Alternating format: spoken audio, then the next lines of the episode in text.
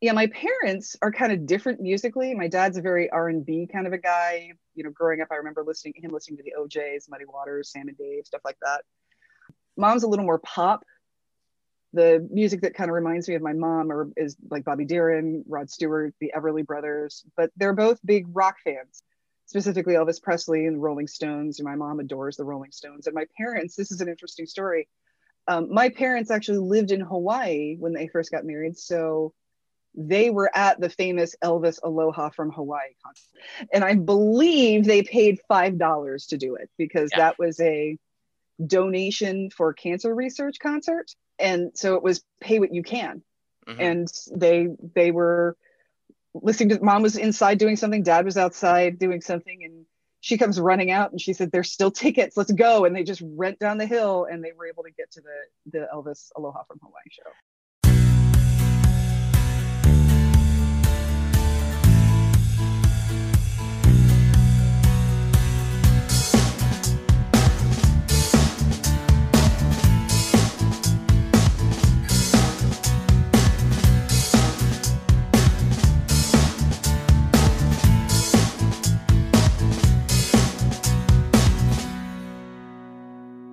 Hello, everyone, and welcome to a new episode of Set Lusting Bruce, your podcast all about Bruce Springsteen, his music, and mostly his fans. I am your host, Jesse Jackson.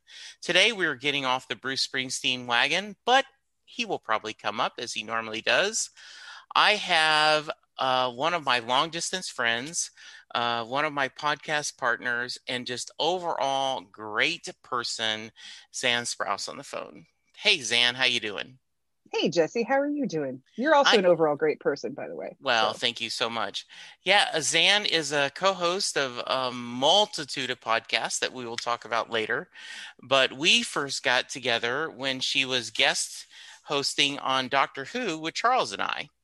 And so uh, I've been uh, kind of, hey, Xan, join me, join me. And she, uh, we finally got our schedule scheduled, uh, worked out. So I am thrilled you're here. Um, tell everyone a little elevator pitch. Talk to, tell us about yourself. Uh, yeah, just uh, yeah, I'm Xan Sprouse, and like you said, I am kind of a nerd. Love me some Doctor Who. I'm you know science fiction horror movie type of nerd. Um, the the one thing I like to say as my elevator pitch for myself is uh, um, Pez and pinball. um, because I uh, I do collect Pez dispensers. I've been collecting Pez dispensers since 1992. Oh, how cool! And I, whew, it's I, I counted early in the year, and so I'm probably close to 2,900 at this point. Wow. 2,900 Pez dispensers, yeah. And then um, another one of my hobbies that I do is I play pinball. I actually, when we're done here, I'm going to go to a pinball tournament. oh, how fun! Now, I'm not that great, but I have a good time with it. And so, yeah, Pez, pinball, movies and music. Those are those are my things. What are do you? What is what is your rarest or what Pez dispenser you're most proud of? Uh, the creature from the Black Lagoon. Ah. Um, that the, that was from the 60s, and they did a series of horror universal horror. There's a creature right. there's a frankenstein and there is a wolf man oh neat. And i am lucky enough to have all three of them but the creature that i have is one of my it is my favorite dispenser that i own. Uh-huh. and it was one of the 31 dispensers that chris got me for my 31st birthday. So he had me open them in order and then the last one was the creature and he's beautiful. He's pristine because the creature the Pez creature has these fins on the side of his head right. that are kind of thin, and so they can crack. And mm-hmm. he's got like little like open mouth, and the, the mouth can crack, but he's perfect. He's absolutely pristine. So. How do you display them?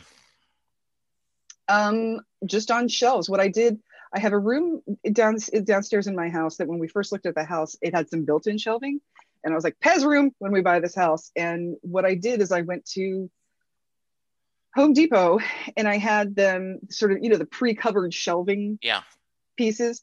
I had them cut one, I had them cut pieces that were like eight inches, then seven inches, then five inches. So then I just have these shelves that I could just stack on them in the mm-hmm. inside. I, I have these shelf pieces that I stacked one on top of the other in these built-in shelves. So now I have like risers for them. Oh, nice.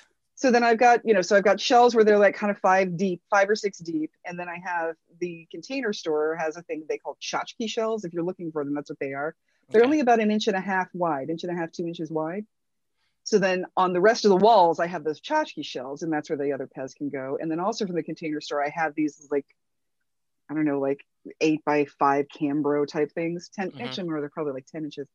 And they also have stair steps. And then that's where I keep all my older Pez. Pez that um, bef- was made before like 1985 didn't have those little feet on the bottom. Right. So they're very easy to topple. Yes. and because they're old, they can be brittle. And I want them to topple in a small space if they are going to topple. Yes. Absolutely. That's how, yeah, I have a room with a lot of little shelving. That that's kind of cool.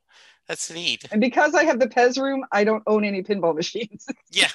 Yeah. I don't have any space for a pinball machine. Uh-huh. Uh I I love that. Um the uh Tyler Mahan Coe does the um cocaine and rhinestones podcast about the Mhm. history of country music. And there was episode that talked a lot about pinball machines and how they used yeah. to be for gambling and that Mhm. there were uh yeah so that was a fascinating i had not heard of that all i remember is you know throwing my quarters in a machine and you know Mhm. loving to play it as a kid and i probably haven't played a pinball machine in in you know years but i, I now that i want to go do it yeah, it's um there's a there's a guy named uh, Roger Sharpe who is Mm-hmm. a fantastic pinball player who actually played pinball in front of Congress to prove that pinball is a game of skill now instead of chance because when Yeah. pinball first started it was like plinko. Yeah. And you just and if you won a free game or you won a couple of cents, that's why they thought it was gambling, which is Yeah. one major reason why Fiorello LaGuardia outlawed it in New York specifically. right Um, but when they started putting the flippers in, it became a game of ch- a game of skill. Right And so Roger Sharpe played against a congressman, and Roger's like, "Okay, I'm going to hit this shot," and he did it, and I'm going to hit this shot, and he did it, and the congressman just kept draining the ball, and that's when they realized, okay, yeah, maybe this is a game of skill, and even if you do win a free game, it's not actually a monetary payout. So Yeah. um, he helped pinball become legal again in the in the 1970s throughout the throughout the country. all right that's a, that's very cool Yeah, don't ask me trivia about my hobbies because that's all. no I, I'm loving this. I you know hey my you know i you, where else can you go to get this? Uh, you mentioned that chris who's your husband uh, gave you 31 pez dispensers for your 31st birthday. Is this a theme with you? Because i was going to ask you a little bit and i'm going to jump ahead of my agenda. You did something for your recent birthday. Mhm. so talk to me a little bit I about did. that Yes, I um, and I'll and I'll show you okay how that how that turned out. Um, my recent birthday, uh, I turned 45, and because it was kind of a pandemic birthday, I really couldn't do a lot. So I asked people if they if they could to either send me 45s, you know, like for like Mhm. seven inch singles. Yeah. Or I also started a playlist on Spotify and to add some songs right that you that make that you love or that you think that make you think of me or that you want me to hear or that you think I'll love that kind of thing. hmm So a lot of people did the stuff on the uh, on the Spotify, but then I got this gigantic box of 45 that is neat that I have organized by who gave them to me. hmm And uh, as you can see, there is a you might not be able to see it, but there is a a Jesse Jackson section here. Yes, yes, there was. Because yeah, I went. I did. I, I went to Amazon. I'm like, okay, well, I've got to find, you know, I've got to send her at least a couple of Bruce 45s. And so I found a Bruce 45, and Mhm. and I, you know, and then you're like, oh, here's an Elvis 45. This would be fun. And so, uh, so and it yeah, is and you sent me Suspicious Minds, like one of my all-time favorite Elvis songs. So yeah, that, was, absolutely. that was awesome. Did do you have a jukebox? No, I don't. I've got two record. Pl- I have two record players. I have one that this. I'm in my music room right now, as you Yes. can see. It's not the cleanest thing in the world, but I have. Um, those are my records over there. I have a Okay. record player. That that's a record player under the Devo Energy Dome. I keep the Energy Dome on it to keep it from getting too dusty. Right. And then downstairs, I have a Bluetooth record player that can go anywhere in the house. Okay. um but I just thought it would be fun to do uh, 45s. My friend Shelly bought me the box and got a huge ton of 45s on Amazon Marketplace, and she bought me a necklace that was a one of the spindle spiders. Mm-hmm. Um, Chris got me 45 45s, so that was of course because he's awesome. And they're and um, you know friends just sort of came over and you know brought ones that they thought would be fun for me or that they liked or um, and I had my my one friend my, my friends Josh and Jackie they couldn't find a 45 of this but they were able to find the album that has Disco Lady on it, which is the song that was number one the year I was born. Okay, so, very nice. So it was. Uh, I just I just thought it would be it would be really fun. I think when you have an age that is something, I think that's a a fun a fun thing to do. Oh, like, I think um, that's a great idea. That's that's yeah. that's so much fun. So, well, so when I'm 52, I'm hoping people give me decks of cards. Okay, that, that that's you're already thinking ahead. That sounds great. yeah. All right.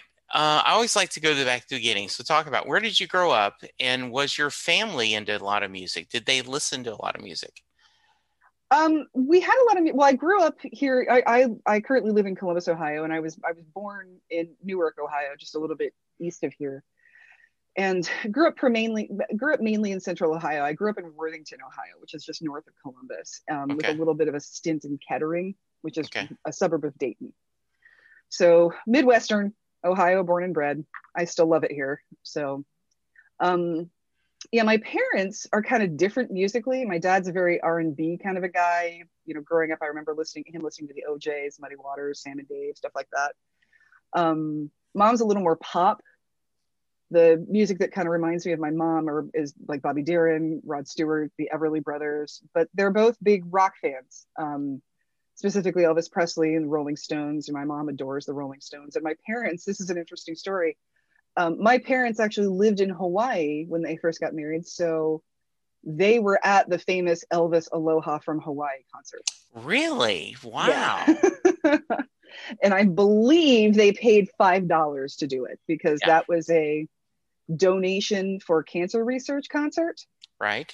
Um, and so it was pay what you can mm-hmm. and they they were listening to mom was inside doing something dad was outside doing something and she comes running out and she said there's still tickets let's go and they just rent down the hill and they were able to get to the the elvis aloha from hawaii show that is hilarious so, isn't that that is a great story yeah.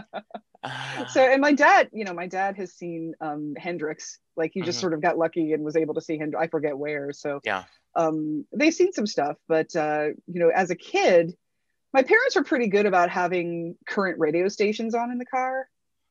So, um, you know, I heard, you know, and I and I'm thinking like before the age of five is what I'm thinking. Yeah. Just listen to you know Billy Joel, Fleetwood Mac, Pink Floyd, um, some of that earlier, like later '70s rock type stuff. I you know there wasn't I didn't get a lot of I wasn't hearing a lot of that punk new wave stuff on the radio, but yeah. Um, but my favorite first, my first favorite song that I ever had was "Midnight Train to Georgia" by Gladys Knight and the Pips. Great song. So, um, and I, I feel like my my my young life is very segmented because when you're a kid and you move, things are right. very specific. yeah. So we moved to Kettering when I was six and so you know before that i was very you know into soundtracks um like you know things like annie great muppet caper muppet movie i love yeah. the muppets still love the music of the muppets i think joe raposo is one of the greatest songwriters ever as is paul williams yeah um and but when we moved to kettering was around the time that mtv was a thing mm-hmm. so around that time that's when i sort of got into Prince and Madonna, Cyndi Lauper, The Cars, Men at Work, Fleetwood Mac. Yeah. Um, and watched a lot of watched a lot of videos. Like one of my favorite videos still to this day is "Keep Feeling Fascination" by the Human League. It's yes. the one where they they live. I don't if, if you've never seen it. It's, they it's a it, they kind of live in the "You Are Here" dot on a mm-hmm. map. So whenever you walk into that dot, everything's pink. Okay. It's it's hilarious. And so then as I got a little bit older, and we moved back to Worthington, you know, Madonna, Prince, and Cyndi have been consistent favorites since probably 1983. Sure. um, but then I got a little older and then was in middle school. And then that's when, you know, Janet Jackson, Whitney Houston, Tom Petty, Tears for Fears, and U2 came into the picture. Um, and they were, they were probably my favorite band until about mid high school. So mm-hmm. yeah, as a kid, kind of just sort of what was on MTV was when were kind of my favorites. Yeah. Um, you know, so much great music from Prince and Madonna you know, during the 80s. And, um, you know, the big four icons obviously is Bruce, you know, Michael Jackson, Prince, mm-hmm. and Madonna. For those, you know, I think if you were doing a bracket of musical acts in the 80s, they would be the top four, right, of the seeds, uh, you know, with a bracket. So. And so, yeah. yeah. So that's very cool. So you started mentioning high school and college. Did you branch out a little bit on some different music or you stay pretty close to pop culture? Um, I branched out a little bit. Uh, high school was all about what we called back then college rock for yeah, me. Sure. and yeah. um, discovering bands that were on the upperclassmen's t-shirts. Yeah. Um, I did that. This is a weird thing that I did as a kid, but I went to a small high school in Worthington. We have an alternative program called the Linworth Alternative Program, and it's not a private school. It's part of the it's part of the Worthington system, the Worthington public system, but it is an application based school. Okay. Um, it's very small. It's more university type learning where you have small classes and the focus is on papers and tests rather than daily homework. Okay. So um, I went to a high school of about 150 people. So, you know, my first my first day of high school, it's like wham, you're right there with everybody from the people you may or may not know because maybe only a couple of people from your middle school came to this high school with you and then uh, seniors everywhere. Yeah. So um, i remember being a freshman and putting in my very first columbia house order. Yes. And um, some of the bands i chose were things that i had seen on upperclassmen's t-shirts bands like the house of love or the pixies or Inspiral Carpets. That was yeah. a lot of stuff that I listened to in high school as well. Um, but I also did a lot of playing catch up on 80s bands that I kind of got a little bit of on MTV, but they didn't have a ton of radio play. Yeah. You know, because as a kid, I had a, a tape deck that I could tape things off of the radio, but not a lot of money. So I'm not going to record stores a lot. And I, I'm an only child. So I didn't have older siblings to teach me about music. And I had two, I have two older cousins and they lived in Cleveland.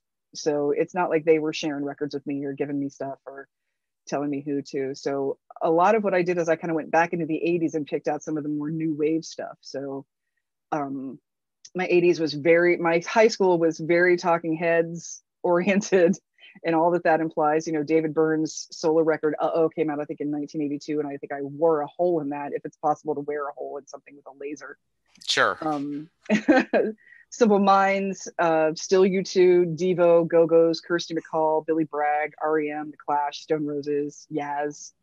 Um, and high school is really when I got into Elvis Costello, who okay. is still to this day my all time favorite. And then as I got into college, I started branching out a little bit with that as well, staying with some of that, that new wave like Joe Jackson, Kate Bush, um, but then there were also, you know, going, you know, doing more Peter Gabriel, like keeping up the Peter Gabriel thing. Yeah. Um, Kate Bush is one of Linda's, my wife's favorites artists. Oh my yeah. gosh, she's one of my all-time favorites. And then, but then we also had things in the '90s, like that's when Beck first came on the scene. Yeah. And uh, Cake first came on the scene. so, yeah. um, that that's sort of where I where I stayed in um, in college, and that's I think I kind of also went backwards a little bit and became a big fan of you know New Order and Joy Division and mm-hmm. bands like that. Um, so a pretty diverse musical palette. Very yeah, very diverse musical palette. I'm not even talking too much about um, how in the 80s and 90s I also got into a lot of hip hop and rap. Like, yeah. um, you, you know, some of my favorites are of course Salt-N-Pepa. I love love, love MC Lyte I yeah. love, you know, Wu Tang, EMPD, you know, all kinds of Um, it's an EPMD. I'm saying Yeah. the wrong things. I'm still a little hungover. I apologize. That's all right. Um, so so Xan, so you mentioned lots of stuff. Yeah, you mentioned Elvis Costello, and so I want to ask a Mhm. little bit about that. Can you articulate what about him and his music spoke to you so much? Um, I think what did it to me, and this is this is an interesting thing because I was always, um, when I was young, I was kind of a Paul McCartney dismisser. Um, I, I have a little more respect for Paul now, but I was more of a John than I was a Paul as a kid. Sure. But what got me into Elvis Costello was the song Veronica, which is written by Paul McCartney. Okay. um, so that was that was what got me there and then when i got into high school there were just some things around that just sort of seemed like that was where he would go like i had a teacher that liked him and there were other kids that liked him and I think I was just going to the library and checking things out. And one day I found a copy of My Aim is True.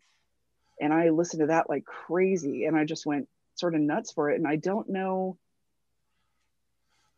I don't know if it was Alison or Blame It on Cain that really got me. I think Blame It on Cain was when that really, really got me. I absolutely love that song.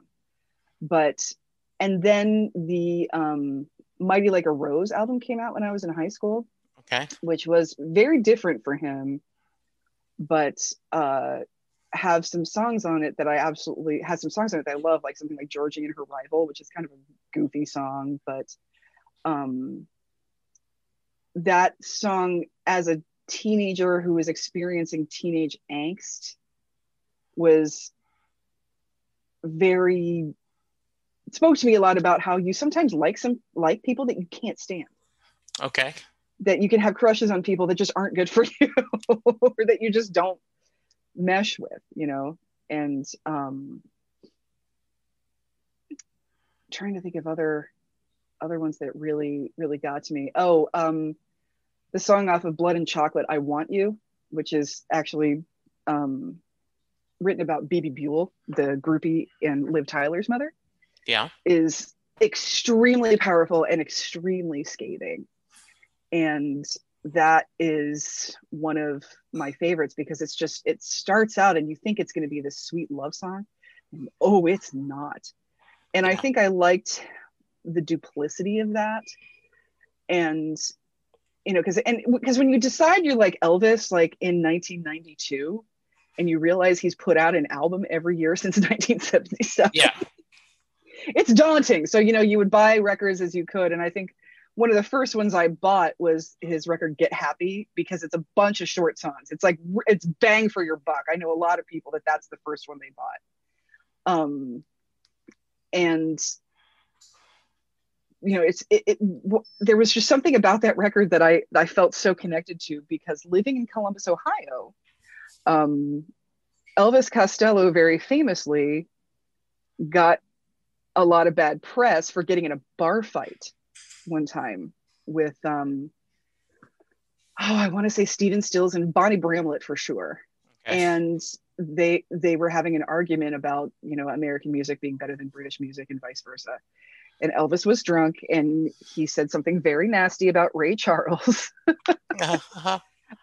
um, about his uh about his eye condition and his race if you can think of what he might have called him. Yes. Okay. Um, and I want to say Bonnie Bramlett, you know, knocked Elvis onto a table. Like it was a it was a bad bar fight, and uh, Yeah. that happened at the Holiday Inn downtown in Columbus. Oh, how funny. and and his uh, and the album Get Happy is sort of his like, you know, sorry, I'm a nice guy. Uh, let's get happy, you know. So that I, I I loved that album for that reason. It has great songs on it, like New Amsterdam's on that one. Um, and then I just sort of, and then I finally got around to buying Imperial Bedroom, and that's like, oh my god, this is the greatest thing I've ever heard. so, especially later in high school, we my small high school did this thing. Uh, we called it walkabout, where the second half of your senior year, you don't go to school, you do some sort of internship. And I did an internship with our public television station. They put out a um, a, a magazine back when people put out magazines, and I worked for them. And I would take the bus back and forth from Ohio State to my house in Worthington, and uh, I would be on Ohio State's campus trying to catch the bus. And you know, when you're waiting for the bus, what do you do? There's nothing to do. Let's go shop at the record store. It's like, oh, hey, here's an Elvis record I don't have. Here's an Elvis record I don't have. So my senior year of high school really beefed up beefed up my Elvis collection. Um, I did the same thing uh, in 1977. I graduated high school, and I first discovered the Beach Boys in the summer. Oh yeah, I picked up that eight track, mm-hmm. and so for years. I would go to any record store I found, go to the Bees and search to see yeah. is there any albums I didn't have from the Beach Boys. That's and what so, I did. Yeah, yep. yeah absolutely. Um, have you been able to see Elvis perform live? Yes, I have. I How have. many times? Um, oh my gosh, that's a good question. Probably about eight. I okay. Think, at least. Um, the uh, it, it's hard to say which is the best time, but it's narrowed down to two. Okay. And uh, we did. Chris and I saw Elvis Costello. We had tickets to see Elvis Costello and the opener was Billy Bob Thornton, who, if you get a chance to see him, he's great. He's like a great, he's like a great bar band. He tells great stories. Okay. And he's fun. But um, the day we went to that concert is the day Chris asked me to marry him. Oh, so that's, that's a really sweet. good one. Yeah, that's sweet. And then um, I I try to because I'm that kind of jerk where I try yeah. to be like I try to do like weird inside joke kind of things when I go places. So if it's at all possible, whenever I see Elvis, I wear a green shirt and red shoes. Okay. In honor of the song Green Shirt and the in the song The Angels Want to Wear My Red Shoes. Oh, very nice. so I try to always do that. Um, so we have a there was a an Elvis show he did. He brought back the Spinning Songbook tour. Um, and he he was he did he was doing the song God Give Me Strength that he wrote for the movie Grace of My Heart. Great and movie, came, by the way. It's a it's Great. a fantastic movie. Yeah. yeah. He came down into the audience and walked around with that, and so he Elvis and I danced to that song. That's so nice. That was one of the most amazing experiences of my entire life. And unfortunately, when Chris tried to take a picture, somebody bumped him. Oh no! So we have no picture of the actual thing. But then afterwards, I we waited outside, and I said, "Hey, I'm the woman that was dancing with you. Can we just pretend we're dancing so my husband can get a picture because somebody bumped him? And so I have a picture of me and Elvis holding hands like we're like we're dancing. But how very fun. Was, yeah. So that that was incredible. And, and the first time I met him, it was I want to say it was Chris's birthday. We saw him. Mm-hmm. We waited out back and we were able to see him. And I was just stunned. Like I was totally stunned. By the time we got home, I was just sobbing, like, "Oh my god, I can't believe it! I just did." Yeah, so yeah, I have seen I have seen him quite a few times. It's been that's great. Been great. Um, you know, Grace of My Hearts is one of those movies that I I recommend to people. You know, when we're talking about it, because um, every time I listen to the CD, I want to watch the movie, and every time I watch the movie, I want to listen to the CD. Right. Uh, and for those of you who don't know, the premise is it's kind of a reimagining of um, Carole King's, uh, among other songwriters, but mostly a Carole King type persona. And uh, it goes through her whole career. But what was amazing is they took songwriters from those eras and paired them with a modern songwriter to write the soundtrack. So it's all original songs in different styles of the different 50s and 60s and 70s and 80s, and it's amazing. Mm-hmm. Yeah, it's, it's yeah, it's wonderful. Yeah, that's good. So uh, let's talk a little Bruce. I know because we were we were talking Doctor Who, and mm-hmm. I, I, mentioned something, and you immediately knew. I think it was like a Tunnel of Love reference or that album. Mm-hmm. So you you at least have a fair knowledge of Bruce. So talk to me a little bit about. Do you remember when you first heard Bruce, and just any thoughts you want to share about you know Mr. Springsteen? Well, the, the first time I think I was ever conscious of Bruce, I didn't realize it was Bruce. Yeah. Because I, I think the first time Bruce ever came into my realm is when I would is when I heard Robin Williams do uh, Fire as Elmer Fudd. Yes, absolutely. so, and and of course, probably Santa Claus is coming to town. Right. Um, and of course, Manfred Mann, which is still amazing to me that that is the only song by Bruce Springsteen that's ever been number one. Like, I still can't believe it is kind of crazy, isn't it? That's crazy. Like, how is Born in the USA not a number one song? Like, how did right. that happen? yeah. But um, speaking of Born in the USA, um, in 1984, I was eight years old, and right. Born in the USA was a monster of an album. Right. Um, and I was looking at it earlier just to refamiliarize myself with it because it's been a while since I listened to it, and I was just like, "There's like three songs on this that weren't like radio hits. Like it's yes. a huge, huge record." And as I said before, I'm I moved a few times when I was a kid. Yeah. And it came out when I was living in Kettering, and the singles kept coming even after we moved to Worthington. Yeah. And you know, when you're a kid, that seems like a really long amount of time. Like that, that's a major demarcation in my life for me. Sure. Um, but I mean, it was not, it was 85 we moved to Worthington. Yeah. So, you know, you start with Born in the USA being on MTV when you live in one house, and then Glory Days is on TV when you uh, live in another house. So it just feels like it, this album lasted forever. Shout out to John Sayles, by the way. Yeah. Um, so one of the yeah. songs I really love off that record is "I'm on Fire." Mm-hmm. That's probably my favorite song on that record. Um, because even though it was, it, I, I own that record and I love it, but at the time it wasn't anything that really spoke to me. It was just such a major part of the zeitgeist and a soundtrack to everyone's right. lives at the time. Sure. And it was unavoidable but extremely enjoyable. So yeah. it it was something that was just part of your life. It was on the radio. Everybody knew the songs. So it was right there. So i think that's when i really became conscious of bruce being bruce. You know it's it's interesting at least uh, for us fans is um, in peter carlin's book um, bruce he talks about that you know the river had had some commercial success and hungry heart and then he came back with Nebraska, and mm-hmm. the record company's kind of, oh, this is interesting.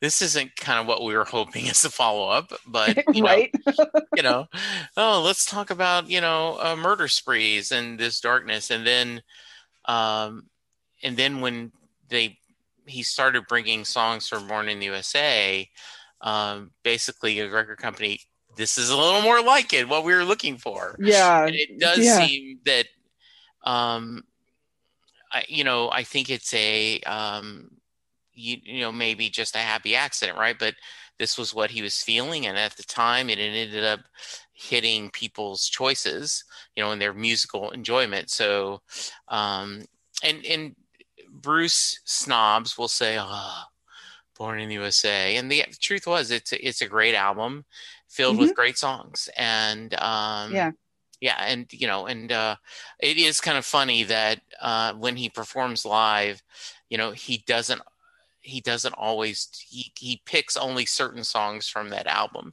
it's not like he plays all the hits you know because he has such yeah. a diverse background it's oh good. yeah you can't just play all of yeah. that because that's that's gonna be half your show have you ever seen bruce perform live nope it's big fat goose list. egg. Yeah. Yeah, it's big fat goose egg. Yeah, because yeah. I didn't I didn't really start like you mentioned we talked a little about Tunnel Love. Yeah. For uh, on on uh, one of the Doctor Who shows we did together and cuz that's not I really didn't start digging into Bruce until Tunnel Love came out. Like Springsteen fans are usually a little shocked by that that Tunnel of Love was my gateway into Springsteen. But I was 11 when that came out. Mm-hmm. And there was something about brilliant disguise that really did speak to me because um you know that sort of those we, we call them tween years now like the ages of 10 yeah. 10 to 12 i'd been through a, a, typical childhood experience where somebody's your best friend one day and then the next day they hate you right um very much like the Judy Blume book blubber where it's yeah. like you think you're friends with someone and the next day they're just not talking to you and so the idea of not knowing someone that you think you know yeah. actually resonated with me. Even as an 11 year old really really resonated with me. Um, same thing with two faces. Um, yeah. that the whole story of you know this is you know, making all these promises. And I had Bruce Springsteen's marriage to Julianne Phillips Right. was probably second only to Madonna's marriage to Sean Penn in the Mhm. tabloids at the time at the time. Right. So and even I remember as a kid thinking these people don't go together. There's there's just something that doesn't go together with them. And you know, then they divorced and then this record comes out and then you have a song like that and I think, you know, as a hearing that as such a young kid, that was kind of a cautionary tale for me. You know, growing up like don't don't be with a man like this. You know, if he shows you two faces um and one of them's horrible, Yeah. that horrible side isn't worth it. like if the other face is great, but if that horrible side is ever, if that horrible face is ever going to come out, it's not going to be, it's not going to be worth it for you. So I, So- I, I really think that shows a lot of depth, uh, the young Xan, um, because often, uh, you know, I've had people say you can't appreciate Tunnel of Love till you've had your heart broken a couple of times. Mhm. Um, you know, and and I do think it is um, when when Bruce announced that he was doing an autobiography. There were a couple of things I wanted out of the album. I wanted one, him talking about breaking up the band. I'm just fascinated by Mhm. that. You know, how do you? You're at the top of the world, and then you tell these guys that have been your warriors, you know, forever, like, hey, I want to go try something new. By the way, you know, you're fired. Um, Mhm. and then also kind of. yeah yeah um and then and and by the way uh little steven has said this in uh interviews and bruce's too that in fact little steven will tell other band members don't break up Mhm. Take a you know take a break take a leave of absence Make Go a do- solo record, but do all don't your solo do that. albums but yeah. don't officially break because the reality is there's room for all of it and you can do that and um and i also was curious about his marriage because he doesn't talk about it much and no. and in his autobiography he talks about being at dinner with julianne and staring at her going she is beautiful she is stunning why is she with me? She is going to figure out sooner or later that i'm not worthy of her. And you know and he totally takes 100% uh, blame for the failure of the marriage. Um, you know and i think that's interesting. A young Xan saw really? You know these two don't belong together. And then him and you know patty just clicked and Right. uh, been married you know now than to so many years yeah, it's it's 30 years this year. Um, I there, I remember a specific photo of the two of them, him and Julianne, where she is dressed like a model, like an 80s model. She's very put together. Yeah. She's very, she's gorgeous. You know, Julianne, that hair. I mean, she's got fantastic hair. Right. and um, he's next to her in his unkempt Springsteen hair. He looks like he's probably he looks sweaty. He looks like he's kind of probably been drinking. He's he looks like he's talking to somebody. Like he's Bruce is a very animated type of type of guy. Right. And he's wearing a suit with a bolo tie. right You know, he kind of looks like the cover of Tunnel of Love. yes And I and she's kind of looking to the other side, and you can he's got his arm around her, but he's talking really animated to somebody else. And I'm like, these two don't match. They don't match. They there's probably they probably love something about each other, but they don't match. it's interesting And and you know, Julianne became a little bit more uh, pop culture noticeable in the 90s when she was on the show Sisters. yes i remember sisters Yeah, and as and, and I would occasionally watch that because I'm a big Swoosie Kurtz fan. sure um and i just and even then i just remember thinking like i think this is probably better for her like that she's known for sisters rather than being bruce springsteen's wife i think that's that's so much better for, for her and as you were talking too about the breakups of the of the e street band it's like why would you get rid of that as um springsteen said when the e street band was inducted into the rock and roll hall of fame because Springsteen was inducted first, but not the E Street Band. And Right. little Steven was at his house saying, "What the hell, man? What? Why is this happening?" Yeah. And he's like, well, you know, I am Bruce Springsteen. Yeah. this is the this is what the Rock and Roll Hall of Fame is saying, blah blah blah. And Steven said, but Bruce Springsteen and the E Street Band, that's the legend. Yes. And he's right. And he's like, okay, well, I, you know, you guys are fired, but I'm doing this record. Uh Danny, Roy, you want to come help me do keyboards and pianos and stuff on this, Right. please? Yeah. Like it's still it, it's like the Tom Petty record, um that his first solo his solo record that he did that still has everybody on it. Right.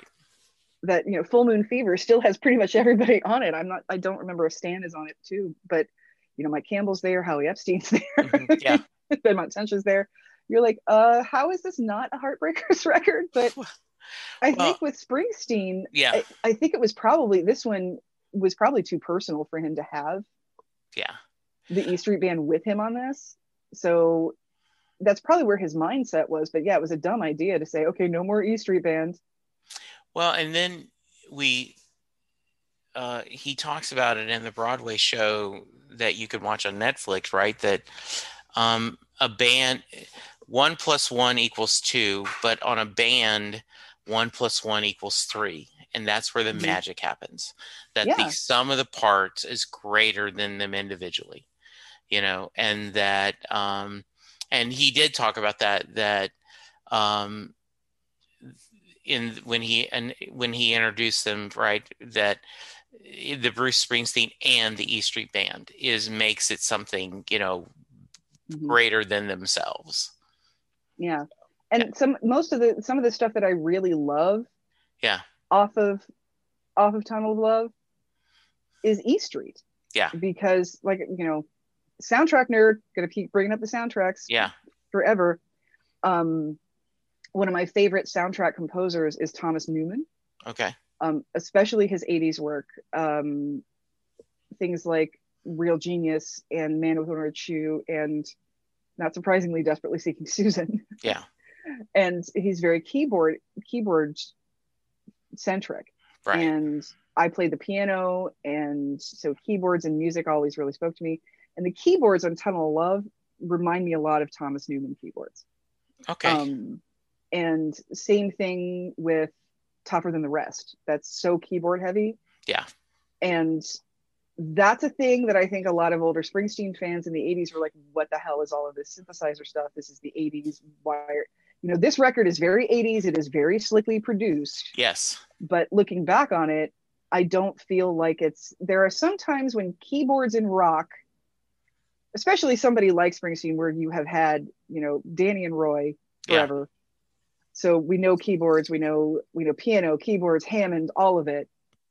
Um it doesn't feel tacked on to me. It does feel slickly produced a little more slickly produced but it doesn't feel tacked on the way something like um the keyboards in um when iron maiden did it on seventh son of a seventh son or when judas priest does it in on their turbo record right, um, same thing with uh, Jump by Van Halen. Those are iconic keyboards. They don't feel tacked on, and that's how I felt about this one. That uh, you know, tougher than the rest is very, very keyboardy. Yes. but again, and but the keyboards and piano and organ on Tunnel of Love and tougher than the rest are are Danny and Roy.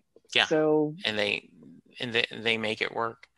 Yeah. Um, one of the questions I often ask is stories from the road. Um, you know, like any stories, and you've already shared a couple concert stories, but Mhm. um, do you ever travel with Chris on his when he's doing uh, conventions? I do. I do. I travel. I travel with him most of the time, unless unless for some reason I can't. Yeah. Um, so there was one time he did a show and I had a wedding, so he had to go to the show by himself, and then I did the wedding. Yeah. Um, so um, Xan's uh, spouse Chris is a is a comic book artist um, that has worked on some amazing books, and uh, so I'm just curious. Do you have any fun stories either on concerts or going to conventions you might want to share with the audience? okay, well, yeah, because I already told you my Elvis dancing story, which Yes. is the ultimate Yes, that's um, the best. concert. Yeah, the, the next best concert story I have. Um, I'll start with the concert ones, and I'll tell then I'll tell the uh, convention ones. But the next best concert story that I have is I went to New Jersey to visit my friend Shelly on my birthday, and she took me to see Colin Hay, who is still one of my all-time favorites. Um, Colin Hay from from Men at Work, and we got to go to the famous Maxwell's in Hoboken, and that was you know it's gone now and it's an iconic place and i'm glad i was able to go but um, i was standing up real close to the stage and somehow he heard something i said to her and he talked about it and then um, and then i made a comment back and somehow he it, i was able to tell him that it was my birthday Okay. and so um, colin hay sang happy birthday to me Nice. and then um, took uh, took my request. He's like, "Is there a song you want to hear?" And I said, "Yes, I want to hear Waiting for My Real Life to Begin." And he played it. So that, That was is one of the best birthday presents I've ever gotten. that is um I had not I had heard that song on they played it on some TV show. Scrubs. Uh, wasn't Scrubs because I don't. But Okay. it was- but anyway, yes, and I, I I remember downloading that song and loving that song. So Yeah. uh, in fact, that's when you said Colin Hayes, I immediately said waiting for Really? To. Yes, I Yeah. was like that. So yes, that's a great choice. yeah so that was that's a wonderful a wonderful story um the uh, there's so many fantastic convention stories we've just all had so much fun and so many because Yeah. in the comic book industry um my husband chris chris Sprouse, if you want to google him um he's worked with so many people that he's either never met or only met a couple of times because they live across the globe. Right.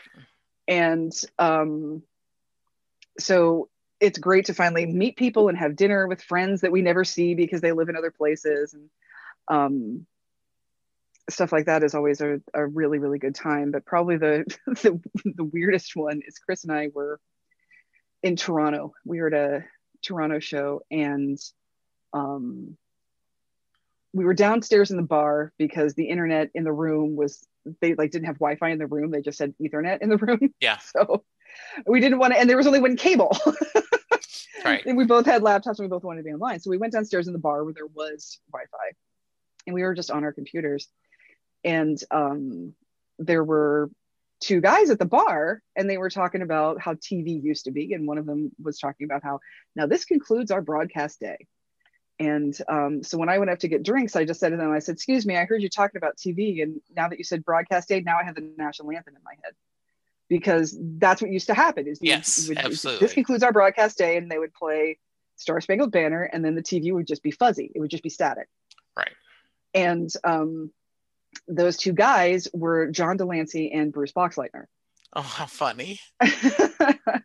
um, Bruce Boxleitner, of course, is Tron, and John de Lancie, of course, is Q from Star Trek: The Next Yes. Generation. So um, the next morning, when we're all gathering in the hotel lobby to go over to the convention, Bruce Boxleitner's there, and he sees me. He's like, "Are you some sort of a stalker?" Like he's sort of, and I'm like.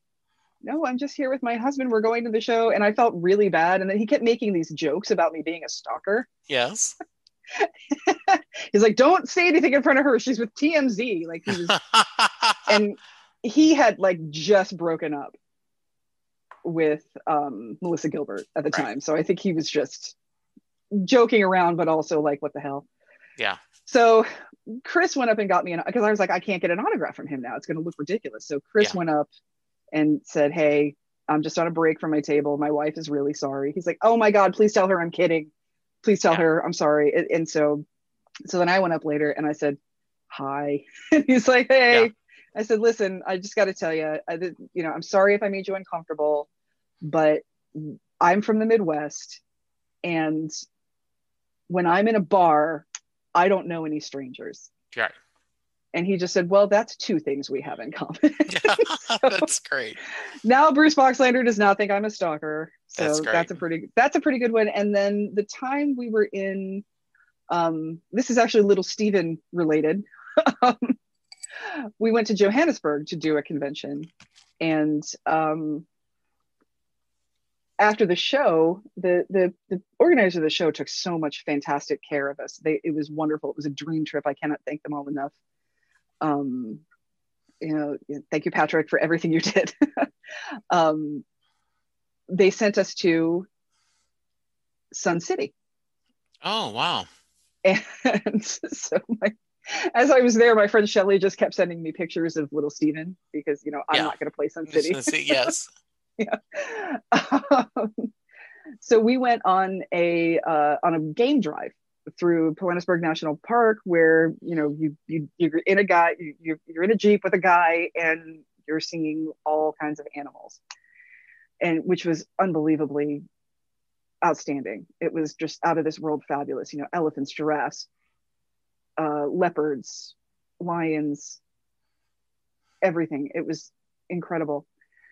And um, while we were doing this drive, there was another tour that broke down. Their Jeep broke down. They had a Yeah. flat tire. They had to change the tire. And when that happens, when you're on the game drive, all of the all of the guides and the drivers they descend on that one person to get that car out of there as fast as possible and they Sure. will not let you leave the jeep because now you are a sick animal Yes.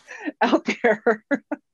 and um, we look over, and the people in the broken down Jeep are the cast of American Gods. Oh, how So- funny. I've got this great photo of, because we, we looked at them, We're like, oh, hey, convention people. And they waved at us, and we waved at them. And so I have this great picture of this broken down Jeep with Ricky Whittle just mugging for the camera. That's great.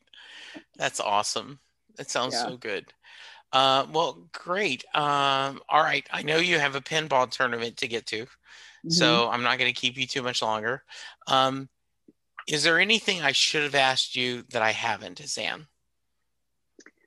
anything you should have asked me um that's a good question well you sent me a uh you sent me a, uh, some questions that you were going to ask me and you said songs you hope to hear live sometime Yes. um and i would have to say two of the people that i absolutely love and have never been able to see live are simple minds and kate bush Okay. So hopefully someday i will hear simple minds somewhere somewhere someone somewhere in summertime and kate bush's cloud busting So, um, I I don't know if Linda will hear this because I think you've seen her. She's you know wandering around, but um, we were we were talking about seeing people live, and I don't remember Mhm. how we got to it, but I I said, "So are you telling me that if Kate Bush toured?" You would not, because you know Linda's never seen her, obviously, Yeah. and obviously and yeah. Linda's like, "Okay, you got me. Yes, like yes, I would." yeah if if it would not put us in financial straits there there would not mm-hmm. be there would be I would spend a lot of money to go hear Kate Bush and I said and yes and I would send you for that for that very Yeah. reason so absolutely yeah Yeah, I'm at the point now where if Simple Minds tours the North America, I will Yeah. find a way to get there because they they actually were in in the last sometime in the last 20 years they were in Cleveland and I was not in Ohio. There Oh, something wow. was going on and I was not there. And uh my friends Irma and Mark hmm were able to see that London show, that before the Dawn London show that she Yeah. did, like that three nights they were able to go to that. And oh my God, I was so, so happy for them. yes yes they got to go. well I I they just as we're recording this uh Bruce is back on Broadway he will I think tonight might be the premiere if not the next couple of days and word has broke that um he's changing it up slightly he's re- Mm. he's he's taking away three songs and adding three new songs instead of Oh. uh, uh brilliant disguise him and patty are doing fire together um That'll be cool. that would be very cool um he is doing uh instead of ghost of tom joad he's doing um 41 shots american skin and then Hmm. uh the song i'll see you in my dreams which is what uh, from letter to you his newest album he's doing that instead of born to run which will be a little strange that you know though I, when i I- when when he was doing acoustical shows um, for devils and dust he did not do born to run so that isn't certainly That makes sense. unprecedented Yeah, that makes but sense. um yeah so That's I- disappointing. Uh, to, for me, my favorite Springsteen song is "Born to Run." Yeah. it's my favorite song and my favorite record. yeah And um, that would be a hard one. I think that would be bittersweet for me to see live. I think because the big man is my favorite E Street member, with Sure. you know Roy, Roy and Danny as close seconds. Right. Um, Roy mostly because I'm a huge Jim Steinman and Meatloaf fan. I love Right. Roy. Yeah. Um, but Clarence has always been my favorite. He just has so much personality, and to Yeah. see somebody not Clarence play that sax solo, I think I would just cry. like, I love that I'm seeing this song live, but oh, I miss you, Clarence, so much. Well, you know, it was funny, right? When he, after Clarence passed, then the Wrecking Ball tour, you know, they ended up having, you know, a horn section because they didn't even want to Mhm. try. And No. then, and, and Clarence's uh, nephew, Jake, has stepped up and it does a wonderful job. Um, Yeah. But I think that being a relative of Clarence's helps among E Street fandom.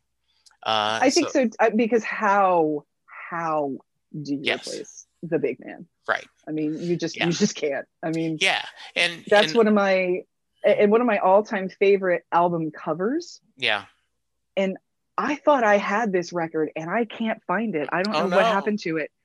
But um, as I told you, I'm a big Jim Henson Muppet fan. Yeah. Um, but the the cover of the record "Born to Add," yes. the Sesame Street album "Born to Add," Yes.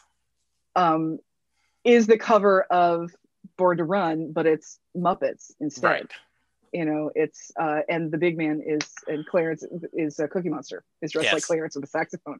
It's Yeah. so fabulous. that is just so perfect. That is, you know, you've made pop culture, you know, awareness when Sesame Street is. when uh, Cookie Monster dresses up like you, you Yes, are you are uh, you know you are solidly enshrined in pop Yeah. culture royalty. all right, so uh, we're going to end with a merry question as always. So for Mhm. those of you who are listening to your first episode of Set Lusting Bruce because you're a huge Xan Sprouse fan, uh, let me explain the Mary question to you. Jay Armstrong is a retired honors English teacher, but when he was still teaching, every year he would take his seniors, his honors English class, and they take the song Thunder Road and they would break it down as if it was a poem. They would look at the lyrics and the imagery that Bruce is doing. They talk about the themes. They would compare it to Robert Frost, The Road Not Taken. And at the end of the two days, Jay asks his class, Does Mary get in the car? So, Xan, that is your question. At the end of Thunder Road, does Mary get in the car? Yes, but I hope they don't stay together forever. Okay. You want to expand a Um, little? Yeah, so I think she gets in the car, but I hope they break up eventually Okay. because they both need to get out of town. But they also don't need to be together forever. They are what each other needs right now. And I hope they stay friendly, but I feel like, you know, they're they're they're young even though they're not getting any younger.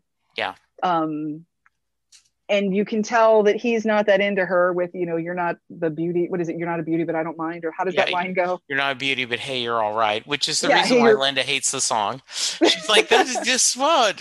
So, yes. Mm, right. I mean, and and you know, as much as I love the song Fire, it's a little rapey. I mean, Yes, it's a yes. little problematic, but it's still Yes. It's better when it's Elmer Fudd because you know he's not getting anything. Well, and But- you know, the same concern you're talking about, you know, I'm on fire. Hey, little girl, is your daddy home?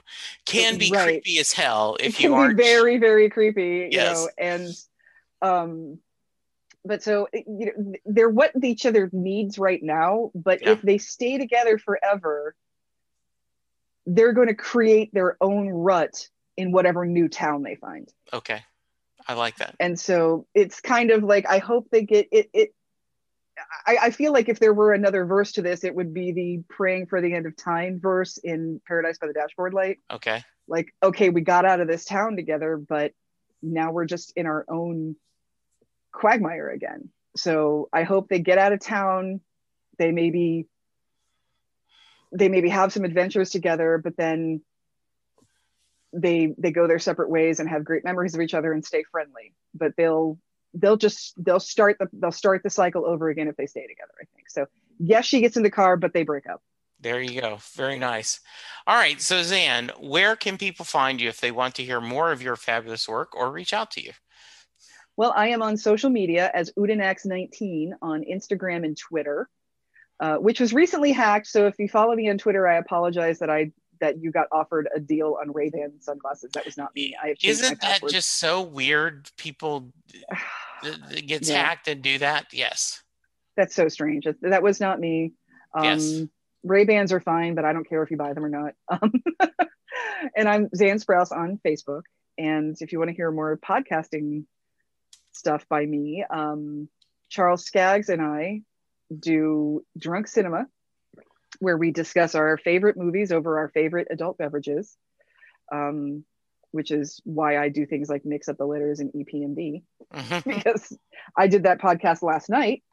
Um, and we also, Charles and I also do Ghostwood, the Twin Peaks podcast, where we talk about everything tangentially related to Twin Peaks and tangentially related to David Lynch.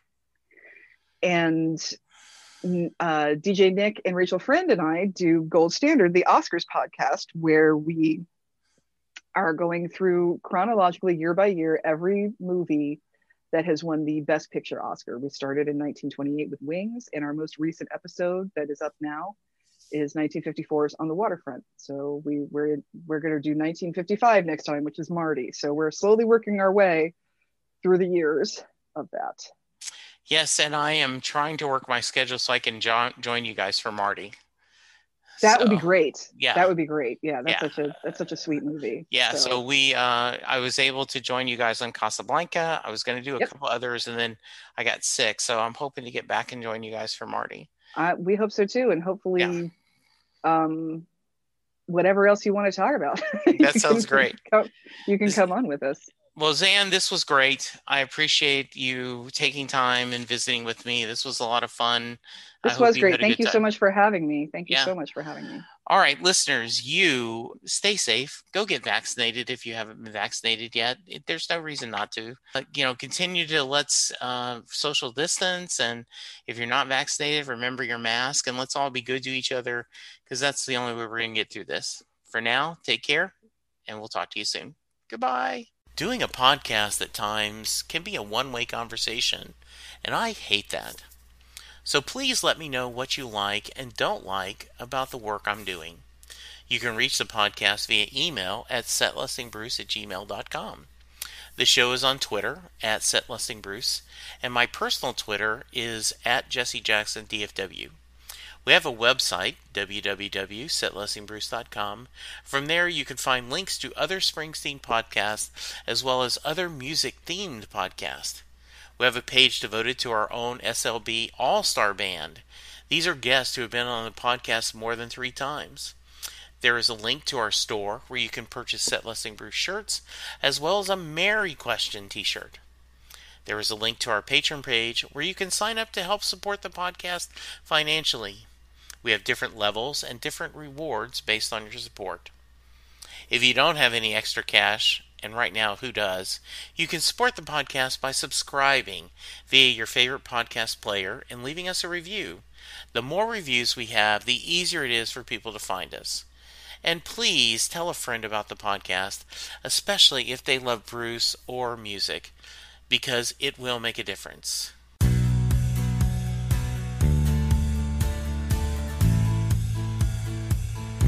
You just heard the fun talking, hard rocking, music loving, album ranking, fan thinking, joy spreading, lyric reading, story sharing podcast that is the one, the only, Set Lusting Bruce. Set Lusting Bruce is part of the Southgate Media podcast group. The theme for Set Lusting Bruce was written by David Rosen, used by permission. It's NFL draft season, and that means it's time to start thinking about fantasy football. FantasyPoints.com features industry leading experts and prognosticators using proprietary hand charted data to help you score more fantasy points. FantasyPoints.com is the place to go for whatever kind of fantasy football you play. Whether you play fantasy football, daily fantasy sports, or do a little bit of everything, Fantasy Points has the meticulously researched content to guide you to victory. And why wait for the fall? Fantasy Points also covers the new spring football league, the UFL. Join the guru, John Hansen, Scott Barrett, Joe Dolan, and other massive names in the fantasy football universe with an exclusive offer. Use code Pantheon for 15% off any fantasy points package, including the all in package, with access to every article, tool, and data nugget that Fantasy Points has to offer.